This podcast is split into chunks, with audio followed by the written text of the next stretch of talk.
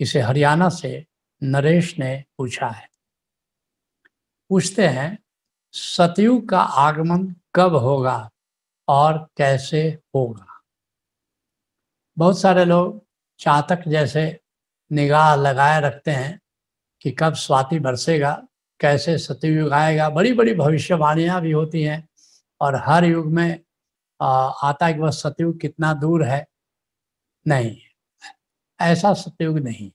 पहली बात तो ये जो कल्पना है या ये जो विचार है कि किसी युग में सतयुग था, कैसा सतयुग था? देवासुर संग्राम चलता रहता था।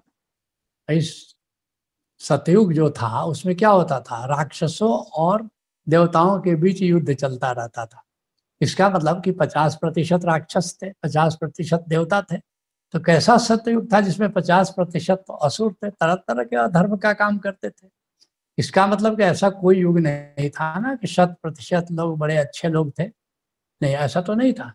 हर युग में कुछ अच्छे लोग होते हैं, कुछ बुरे लोग होते हैं। हर युग में कुछ सज्जन होते हैं, कुछ दुर्जन होते हैं। क्योंकि ये सृष्टि का आधार संतुलन है द्वंदात्मक सृष्टि है। तो यहाँ पर दिन है तो रात है, अच्छे हैं तो बुरे हैं। तो यहाँ तो ये द्वंद द्वंद्व तो सदा रहा है और द्वंद्व सदा रहेगा। तथा कथित सतयुग में भी बहुत सारे लोग असुर थे, बहुत से लोग सुर थे। तो ऐसा नहीं होता। त्रेता युग में जब भगवान राम थे तो रावण तो उसी समय हुआ ना? उनकी पत्नी को उसी युग में तो कोई चुरा करके ले गया ना? और बड़ा मुश्किल से पत्नी घर आई। तो उसी युग में वो धोबी भी था ना, जिसने कहा कि ये रखे हुए हैं, गलत काम कर रहे हैं। ये तो त्रेता युग की बात है ना? और फिर द्वापर युग में कौन सा अच्छा युग था? द्वापर युग में देखो, एक अबला का, एक नारी का चीर हरण लोग कर रहे हैं और बाकी बैठे टुकुर टुकुर ताक रहे हैं। ये तो तुम्हारे द्वापर युग में हुआ ना?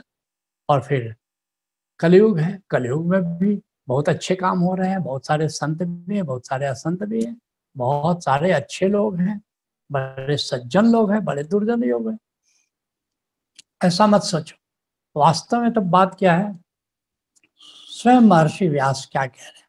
कहते हैं, कली शयानो भवती, जो सत्य के प्रति सोया हुआ है, जो आत्मा के प्रति सोया हुआ है, वो कलयुग में है।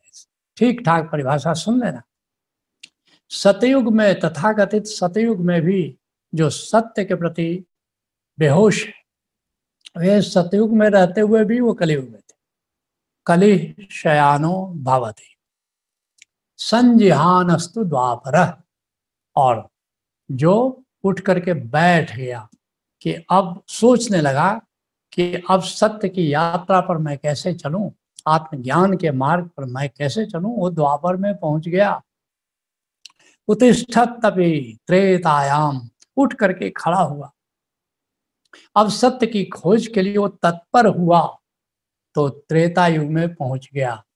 और संपद्यते कृत युगे और जिसने पहला कदम सत्य के मार्ग पर उठा लिया, वो सतयुग में पहुँच गया। तो ऋषि क्या कहता है? चरय वेती चरय वेती चरय वेती चरय वेती। और इस तरह ध्यान के मार्ग पर, समाधि के मार्ग पर, सुमिरन के मार्ग पर जो चलता रहता है, वो सतयुग में है।